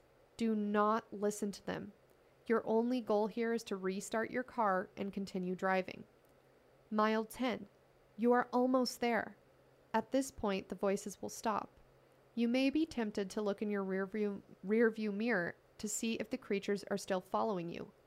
I can assure you that they are. Do not look in the mirror. Do not check your back seat. Keep driving. Mile 11. Your vehicle will once again lose all power, but it will not stop moving. You may see a glowing red light ahead of you. You are no longer in control of your vehicle's movements, so don't even bother trying. Remove your foot from the gas as your vehicle gets pulled forward by an unseen force. Close your eyes. Cover them if you need to. You do not want to see what's around you. Do your best to tune out the noises filling your ears. The cold will suddenly be replaced by heat. This is by far the most excruciating point on your journey of the 11 mile road. Some say you're being drawn through hell itself. You may hear the crackling of flames licking the side of your vehicle. You may hear tortured screams and the sizzling of flesh in the distance. This part of the journey will only last about 30 seconds, but it will be the longest half minute of your life. The dead end. Once power returns to your car, the noises will fade away and it's safe to start driving on your own again. In a short distance, you will come to a dead end. Stop the car, relax, close your eyes, and focus on what it is that you've desired. Why did you take this journey? What wish did you want fulfilled? Once you've done this, you can open your eyes, at which time you'll discover you have returned to the beginning of the road. If what you desired was material, check your trunk first. If it's smaller, it might be in your back seat. And if it's really small, it may even be in your pockets, but it will be there. If what you desired was not a material object, drive home and pay attention to your life. In the next few days, your desire will manifest in some way. Warnings. Aside from the warnings listed in each of the individual mile markers above here, are. F- oh, uh, aside from the warnings listed in each of the individual mile markers, here are a few more things to keep in mind if you do decide to play the 11 mile game. Do not roll down your windows for any reason. Do not use your cell phone. It probably won't work anyway, but just don't. Do not turn on the radio in your car. Do not get out of the car at any point until you've been returned to the beginning of the road. Do not drive over 30 miles per hour on this journey. There's too much going on and you could have an accident. Never look in the backseat of your car until the following day. The screaming figure with the snake like jaw will be waiting there to swallow you whole if you disobey this rule. and that is the 11 mile road ritual. That's super cool. Which one? Which one do you like the best? Of all the stories, Yeah. well, the Three Kings one was really cool Mm-hmm. because I want to make that into a short film for sure. Um, but the Eleven Mile Road one was cool because I like the idea of like the tiers and like the the tests. Yeah. It kind of reminded me of 1408, Room 1408. I actually have never seen that. Oh, it's so good. I need to watch It's it. really good. But just the idea of like not exactly the same thing at all. It's actually very different. but I don't know why I was just imagining that because like he can't escape like the room and Mm-hmm. shit like that. But you should definitely watch it. It's really good. okay. Um but I was also trying to do the math in my head of how long it would take me to complete that road depending on the speed that I'm going. Yeah. And I was having the hardest time. this is like one of those SAT questions that's Yeah. like if you are on the imaginary 11 mile road going 20 and miles per there's hour, shadow figures chasing you and you're going through hell, right? And you and your eyes are shut. how, long how long is it going to take you, you? to return to the beginning? Um, well, the whole time I was thinking, okay, I'm booking it. I'm going 80 miles an hour. I'll be uh, through there in like five minutes. Yeah, Right. And then right. at the, right when you said you can't go faster than 30 miles an hour, I was like, fuck. yeah, because then you have to experience Mm-hmm. all of the shit. You can't rush through it. No, you can't. Um, let me. I'm gonna look that up real quick. You're gonna do the math. Yeah. Well, while you're Huh? doing, 20 minutes to go wow, to go 11 miles and 30 miles an hour. Geo says 21 and a half minutes or 22 minutes. That is way too long to be going through time. Mm-hmm. Especially at the very end on the last mile where it says like you can hear like the sizzling of flesh Yeah. and like the tortured screams. So, but your eyes are supposed to be closed for that. Yeah, as it's pulling you forward. That's probably good. Like a tractor beam. Yeah. Yeah. Um, I also think it's a really interesting idea that it's like some sort of cosmic thing you're going through. Right. It's not like it, that stuff really interests me. Like Lovecraftian Eldritch Yeah, stuff totally. is really cool. Um, versus like the more paranormal stuff. Um, just because like cosmic, huge cosmic level stuff is just like weirdly more believable for me. I get that, You know what I mean? Just because it's that. like we don't know what the fuck Is going is on. going on. Yeah. you know what I mean? I do But all this shit, it's all like part of the, part of the same thing. You know what I mean? it Like definitely this is. whole like hand unseen hand. way that the things operate. Yeah. You know? Well, I I also love that because when I was reading it, I was thinking to myself before I like read everything. I was like, okay, so I just need to look on Google Maps, find a road that's in, that's 11 miles, No, and then like perform a ritual. And then when I started reading it, I was like, oh shit. It's not an 11 mile road. It's the 11 Yeah. mile road. And that to me was very cool. Yeah, for sure. Like, and I mean, it makes sense too that like it, this isn't a real place. Yeah. You know, because like, what if somebody lived on that street, and then they always just have somebody like driving down, Right. just in their car screaming. There's like a snake woman in the back seat. Yeah, exactly. Yeah. Um, that sort of test of will is very interesting too, because, you know, you always think, oh, I could do that. You Right. know, easily I could do that. Mm-hmm. Um, but there's a reason why it would be so difficult. Mm-hmm. You know what I mean? Just like, just the idea of, you know, keeping my eyes shut for that long itself. I was struggling when we were doing the house thing earlier. I was like, boring, bored. How dare you? no, How dare you? no, it's that's my own ADD. That's Yeah, not yeah, you. yeah. That's my own ADD being like, okay, next thing to think about. I already did it. You, I already you did it. so I already fast, looked at the whole. by the way. I already did through the were whole like, house. I flew through the house. I flew through I- the house. yeah. It blew up. Um, but yeah, so like that would be probably my biggest struggle. Yeah. Is like my like dealing like struggling with my own ADD while I'm trying to do this thing. Like I'm hearing all this shit. I'm just like, Keep Ah. going, Yeah. yeah, Also, I like the idea of at some point you get to a clearing because it says whether or not there were trees on the road when you started. As soon as you start the 11 mile journey, there's trees everywhere. You Yeah. like can't see anything. Then all of a sudden you get to this clearing and there's like this beautiful meadow with this beautiful full moon uh, and this And a lake. Lake. And you're like you're so drawn to it that you want to leap from your moving vehicle Yeah. and like plunge into the lake. it's also interesting that you can wreck. While, Yeah. while it's happening. Yeah, you can wreck. I know because you're in control up until the last mile. That's when It's it kind starts of pulling it's kind of bogus. What? I think that, it makes like- it cooler because then you have the choice to like back out at any moment. It's a te- it's a true test So, like, of will. So true. Yeah. So like, say you do wreck, then are you just wrecked on this Imaginary road. plane of existence, Yeah, I- or are you like transported back to reality and you're like off the side of the road, fucked?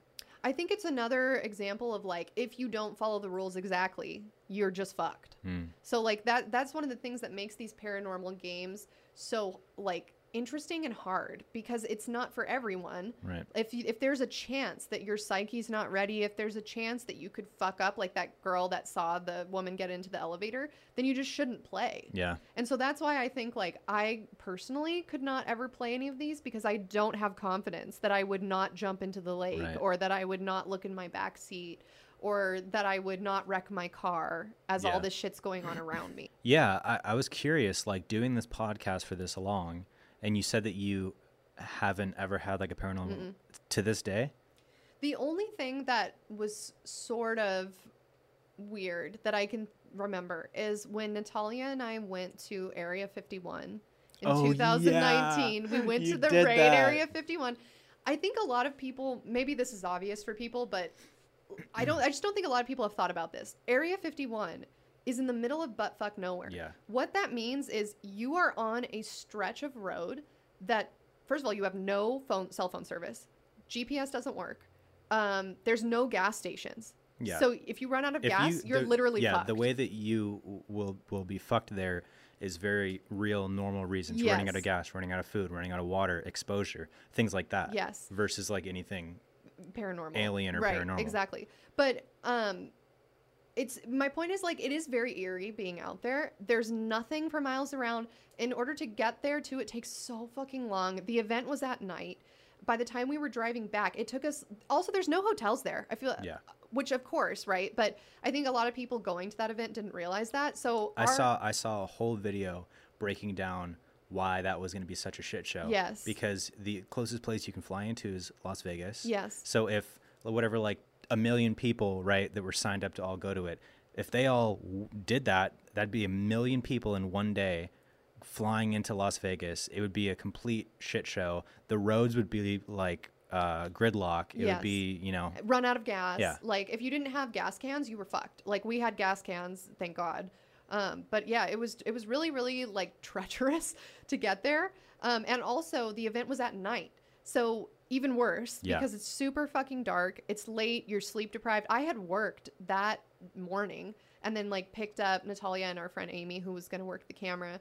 Um, and so, and we were staying in a hotel that was like three hours from the actual event because, like I said, there's nothing out Yeah. there. So, uh, and then like it's dark and there's just like all this wildlife coming in front of your car. Natalia's screaming at you to not hit the rabbits, and I'm trying to explain to her it's more dangerous to swerve than it is to just go through it, and she's like not getting it. And it was just like a giant shit show. I was super grumpy because I was hella tired. Yeah. And then as we were driving back from the event, Amy's asleep in the back seat, and Natalia and I are just sitting in the front, and like silence, drive because there's no radio either. Um, Wow. You can't have Spotify because you don't have service. It's like it's nothing but you and your thoughts, and for miles and miles of dark ass road with nobody else on the road. And so we're just driving in silence. It's like three in the morning, and in the distance, there was like this weird green light, and keep, there's nothing out there. And we were both just like we didn't say anything to each other, but we were both just kind of like looking at it. in the sky. Yeah. And then like silence. And then it like we just like felt really weird and we both turned to each other at the same time and she goes, "Do you feel really weird right now?" And I was like, "Yeah." And we were just like, "Okay." And like face Were you back. alone on the road? Yeah. Or were there other cars? No, nobody else on the road. Because to your point, people were talking about what a shit show it was going to be. So then the guy who organized that event like called it off. So there was nobody there pretty much. Maybe like a, maybe like 50 or 80 people at the Wow. back gates itself, which we went to.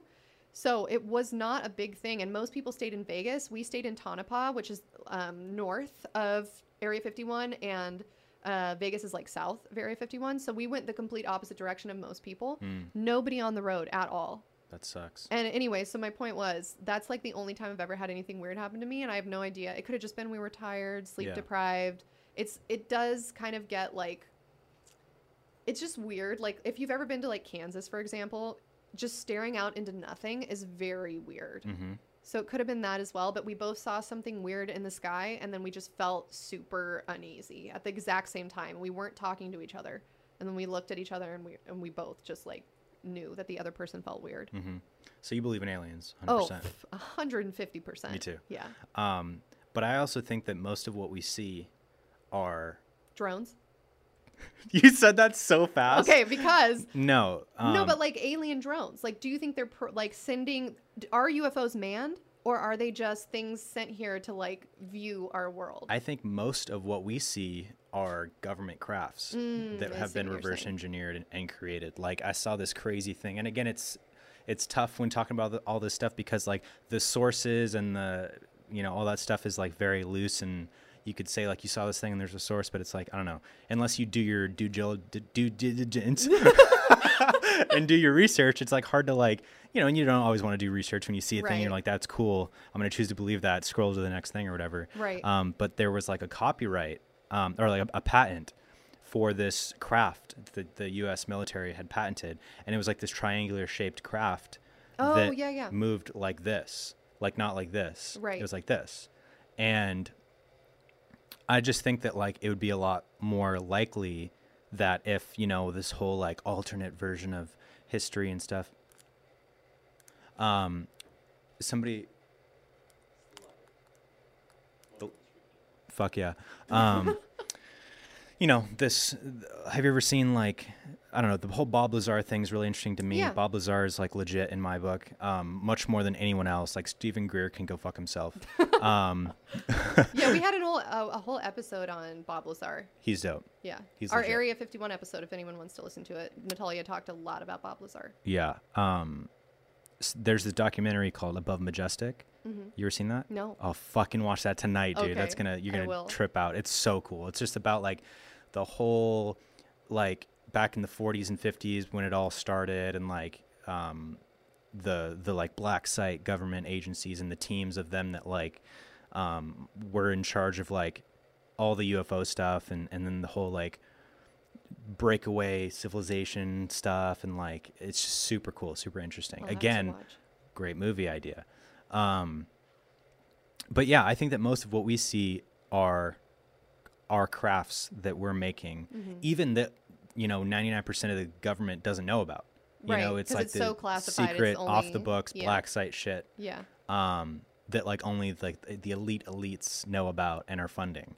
Um, but then some of them are aliens for sure. But again, I don't know. I don't know. To your question, I don't know if they're drones or not. I haven't thought about that. Yeah. You think that they're just unmanned crafts? I don't know. It's it's It would be definitely safer. a question. Yeah. Well, well, think about it. If we somehow had the technology to get to another planet, would we send people first, or would we send an unmanned drone first? Because we don't know if our people can survive in that climate, or if, if it's too dangerous. What if the person gets captured? Yeah, I don't You know. know, I I mean, know. you would think that they would know that shit if they were that advanced to be able to do that travel, but not necessarily because I feel like, you know, so much of like exploration and discovery and science and stuff is like taking risks. Yeah, it's just you know what I mean? it's just fucking doing it. Like Yeah. when they, dude, have you seen First Man No. uh, about Neil Armstrong and the Apollo missions and No, stuff No, but we did. With Ryan Gosling? no, I haven't seen it. Oh it. fuck, it's so good. The, but like the the main thing about that is like whenever they um, have a scene where they're like in the cockpits of the of the vessels, the vessels, the ships and shit. Like it's all shot from inside the ship. It's all like super rickety and like you hear like the bolts and shit shaking and it's like super like it's Yeah, and it's terrifying. like, how did it work? Exactly. Yeah, it's, but it just goes to it? show that like you just got to take a risk and do janky ass shit to like Yeah. pioneer stuff. You know what I mean? Dude, that movie f- was crazy. It gave me like I don't know. I I went to this whole phase of like space terrifying me. Yeah, space it- is very scary. It's so scary when you really think about it. Like I read an article about what it's like being on the ISS, the International Space Wow. Station, and they were talking about like we're not meant to survive in space. Yeah. And every minute of your time on the ISS is just you fixing shit Mm-hmm. because our stuff is not meant to survive up there. And so it's like a life and death struggle every day. And it's crazy when you look at it from that perspective. It's crazy to think about how long some of those guys are up there in the ISS. yeah, Yeah. it's fucking crazy. nuts. And you have like you know this thick of something between you between and you and certain death. Yeah. it's crazy. Let me read my sources for this last game before Sure. I forget. Paranormal Games: The 11 Mile Game by Waylon Jordan, published on April 20th, 2020, which is 420 Blaze It, to iHorror.com. And 11 Miles, written by user spooky underscore nightmare on wattpad.com. So, in concluding remarks, James, because I'm, we're running out of studio time, For sure. what, what Oh. the fuck do you think about these games? Um, very cool, very fun. Yeah. Um, what was the first one again? The first one oh, was the, is Reikan the Rat test. Pack test. The Reikan test. um, yeah, the Reikan one kind of pissed me off. because you didn't have because you didn't answer correctly. Right, that's Yeah. exactly it. Yeah. But I mean, you know, what are you gonna do, Yeah, that's true. right? Um, the second one, the Three Kings one, was very, Very cool. cool. Yeah, I liked into that a that lot. Um, it just had a very good setup. The visuals of the whole thing, as I was imagining it, very cool. Like I said, I'm going to turn that into a short film. You heard it here first. Um, the elevator game, very cool as well. Um, a lot of like room to. They all had a lot of room to like develop into something. Like so many questions left unanswered. Yeah, you know, like the in the three kings you know what are the the two beings that you're talking to like where are they Yeah. you know what i mean and they, especially since they're also experiencing like The same the same thing, thing, are yeah. they just other people doing the game Oh, good point. you know what i mean or like I think at some point in time to find never out. never and i'm going to change just enough about it Yeah. so that when we do it on set for the short film it's not That actually not actually yeah it's not actually invoking a happening demon. Yeah. yeah um, but that's a really interesting thing because i think with all that paranormal and like alien stuff the really cool stuff is like our perception of time and space Yeah. being fucked with you know what i mean as we're experiencing it and doing it so like you know if you're doing this three kings thing with the the other two participants that are like the spirits or whatever that the, the idea that they could be just other people playing the game at some other point in time or space like that's dope Yeah. that, and that That is there's really so much to play with there Yeah. um, the elevator thing same kind of idea is like and also like the other world like why is there just one red cross Yeah. Like what's the symbolism of that you know what i mean where does that come from versus it being like an inverted cross or something which would make sense to right. like Because then you're in evil. hell. Yeah. Yeah. Evil. um and it reminded me of this movie i think it was like have you ever heard of those vhs movies The, what you, like a movie on no, sorry, tape? that's so funny. It's a yeah, you know what I'm talking about. Um, so they're they're like these horror anthology films. There, I think there's like three of them. The first one's really cool. The other ones are shitty. Um, but like basically like these burglars or something break into a house and then they find like this collection of tapes and then they watch them and each one is like a short horror movie. Oh. It's really cool. You should watch the first one. Okay. But I think in the second or third one there was one where and I don't remember anything about it. I think it was in Spanish. Ooh. And do you remember this, Gio? Do you remember what I'm talking about? Where like then he like goes through to this like other like world, and then there's like a blimp that's floating, and it has a, a neon inverted cross like on it, well, that's like as if like you're in the world of the Antichrist. And then the 11 Mile Road one, very cool as well. Again, that idea of playing with like time and space, I think is like a consistent thing in all these games, besides the first bullshit one. Um, you just didn't like the first one because it didn't, you had to play it Exactly. and you didn't get the outcome Exactly. you wanted. Yeah, I understand that. I was disappointed. I only saw my dog. yeah, at least you saw something. Yeah. Well, I was doing it from like a, you know, imagining Yeah, like my yeah. house and like is still in time, Right. Like nothing going on. I'm just looking at my house. I was trying to guide you into seeing people though, because at the beginning I was like, "Do you hear children down the street Oh, playing?" well, okay. Actually, you I did hear hear- somebody on a motorcycle drive by. You did okay. Yeah, That and somebody playing something- drums. See, James. But I didn't see them. I just yeah, heard it. But that's like I'm sure that's like a step up from you know not seeing or hearing anything. Because some people, it's like again, like you're walking into a painting, you know, and Mm-hmm. it's just like there's my house. and I also remember is- one of the scents was my grandma's lotion. She always had like jasmine lotion. Oh, I love that, James. I'm s- I won. Well, Wow. I, I think out of all those games, I feel like the elevator game would be the easiest to find out if it works or not because you just find a fucking building. Mm-hmm. yeah. It like it doesn't involve anything other than just pushing things in the right order and not talking to the bitch on floor five. Yeah, exactly. Yeah. And like the fact that that one girl was like, she fucked her man, she fucked herself up. Like, Yeah. y- y- And she why knew are you too. looking anywhere? She knew like, it, yeah, too. instantly. Yeah. Well, I had a great time, James. This was amazing. Yes. Yeah. We have overstayed our welcome here. It's very hot. We're very sweaty. Not sure if you guys can see. Am I looking a little? I'm Glistening? I'm glistening, but you know what? My skin is normally dry, so I kind of like when I start sweating because then it looks like it's like that dewy look. Yeah, That's, I don't. That's like what I tell myself. I'm usually I've do I've usually got a layer of dew, yeah. especially like because I just showered before I came here, so I put on some lotion. Yes, you were fresh and stuff, so I was fresh. But then like you know like the post shower, your skin's a little dry, so you lotion up a little bit. Yeah. But then that leaves you like moist a little right. bit on and your then face. Mm-hmm. you come into a moist room. Yeah. But anyways, I had an absolute fucking blast. Anytime you need me, I'm so Yeah. down. Thank you so much for coming last Yeah. minute. I really appreciate it. Everybody send Natalia your well wishes. Um, she's already, I mean, she's doing fine. We just need her to test negative Yeah. before she comes back. Hopefully, it'll be next episode. And also, if you guys play any of these games, please leave a comment either on the SoundCloud or on the YouTube video telling us what your experience was. Because I, like I said, I don't trust my own psyche to be able Mhm. to do most of these. So I would love to know if anyone else has any success with them or what happens if you Yeah, I if feel you like I would. I feel like I have the, maybe not the will. I feel like, see, I, I struggle with willpower, like with doing my own shit, like right projects that I want to do you think you would have like the in a situation. the chutzpah yeah, to like get mhm, through it and yeah. the and the like, just resilience to like, well, I'm in it now. I have to. I'm not gonna like die. I'm not gonna let myself die. right You know what I mean? yeah you have no choice Yeah, but exactly. to persevere Mm-hmm. Well i'm very excited for you to try these games and I won't report be. back to oh, me them. and i'm very excited for you guys to play these games and report back to me and thank you again james are you ready to do our sign off Yeah, well, real quick, Beyond the Pine. It's my podcast Oh, yes. I have with my friend. Um, we put out new episodes every single Wednesday on YouTube, Sugar Pine Seven channel, um, as well as on you know Spotify, iTunes, and all that. Um, so check that out. Like I said earlier, if you like a comedy podcast of two boys fucking doing it up doing it up, you know, getting off. um, yeah, Excellent. And also head to letsgethaunted.com to buy your summer merch. Uh, Natalia and I are doing our own merch, which is a fucking nightmare. I think anyone with a podcast will tell you it's a goddamn nightmare to do your own merch. So please buy it because it'd make us feel good that we didn't do it for nothing. for sure. and James, time to do our sign off. Do you know how to do it? It's BRB gotta go, and then it's a call back to earlier in the episode. So an example would be like, BRB gotta go beat the shit out of the bitch on floor five. Yep. Do you have to say it? I can't say it.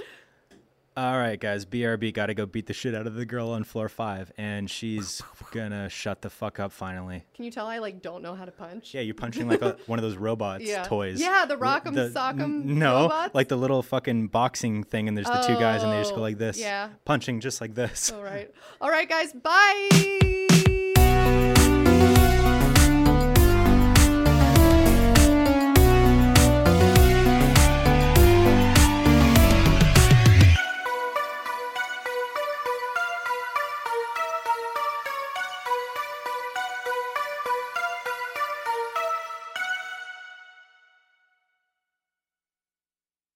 Everyone is talking about magnesium. It's all you hear about. But why? What do we know about magnesium?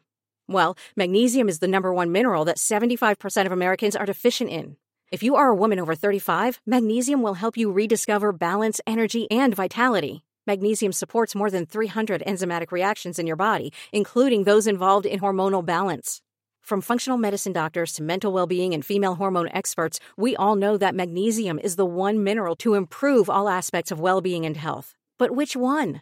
Magnesium Breakthrough from Bioptimizers, the trusted choice recommended by leading experts with seven best absorbed forms of magnesium to ensure your body receives the support it needs for overall well being. Go to bioptimizers.com slash balance today and use code BALANCE10 for 10% off. Support your journey to wellness at B-I-O-P-T-I-M-I-Z-E-R-S dot com forward slash balance. Magnesium Breakthrough from Bioptimizers, your foundation to optimal health and vitality.